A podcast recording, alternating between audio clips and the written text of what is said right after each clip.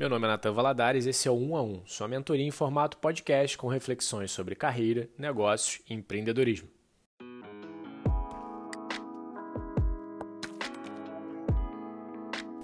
Você não precisa ter uma visão, você não precisa gostar do risco e nem desesperadamente captar investimento.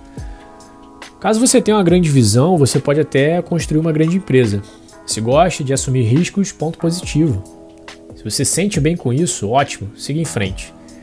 Mas nenhuma dessas coisas é realmente necessária para se empreender. O empreendedorismo é maravilhoso porque ele não pede realmente nenhum requisito. Lógico que quanto maior o repertório adquirido pelo empreendedor, maior a chance de êxito nas etapas de construção de um negócio. Mais rápido ele vai reconhecer os cenários e tomar decisões mais assertivas. Porém, tenha em mente, nunca haverá uma certeza de sucesso. Por isso é importante ter a noção de que para tirar um projeto do papel e seguir sua jornada até que esse projeto se torne uma empresa, não é preciso criar um grande compromisso logo de cara. Invista apenas aquilo que você está disposto a perder.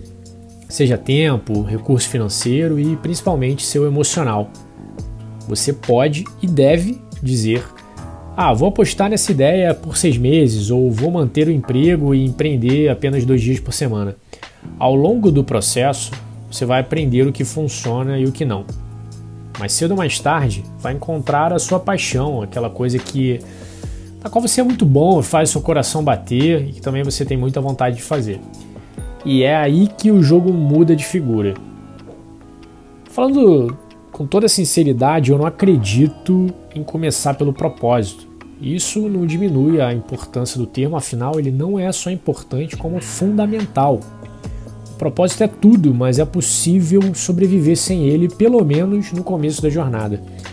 O que muda a rigor é a ordem dos fatores pelo simples fato de que o processo de construção de um negócio ele não é linear.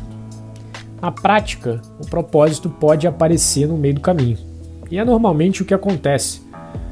Para mim é tão simples quanto, tá? Comece pelo começo. E o começo deve ser sempre um problema, seguido de uma hipótese de solução que se torna um serviço ou produto após testes e mais testes, evoluindo constantemente para resolver melhor os problemas dos seus clientes. Tenha em mente uma coisa: se você não tem um problema, você não tem um negócio. Empresas que não resolvem problemas não são feitas para durar.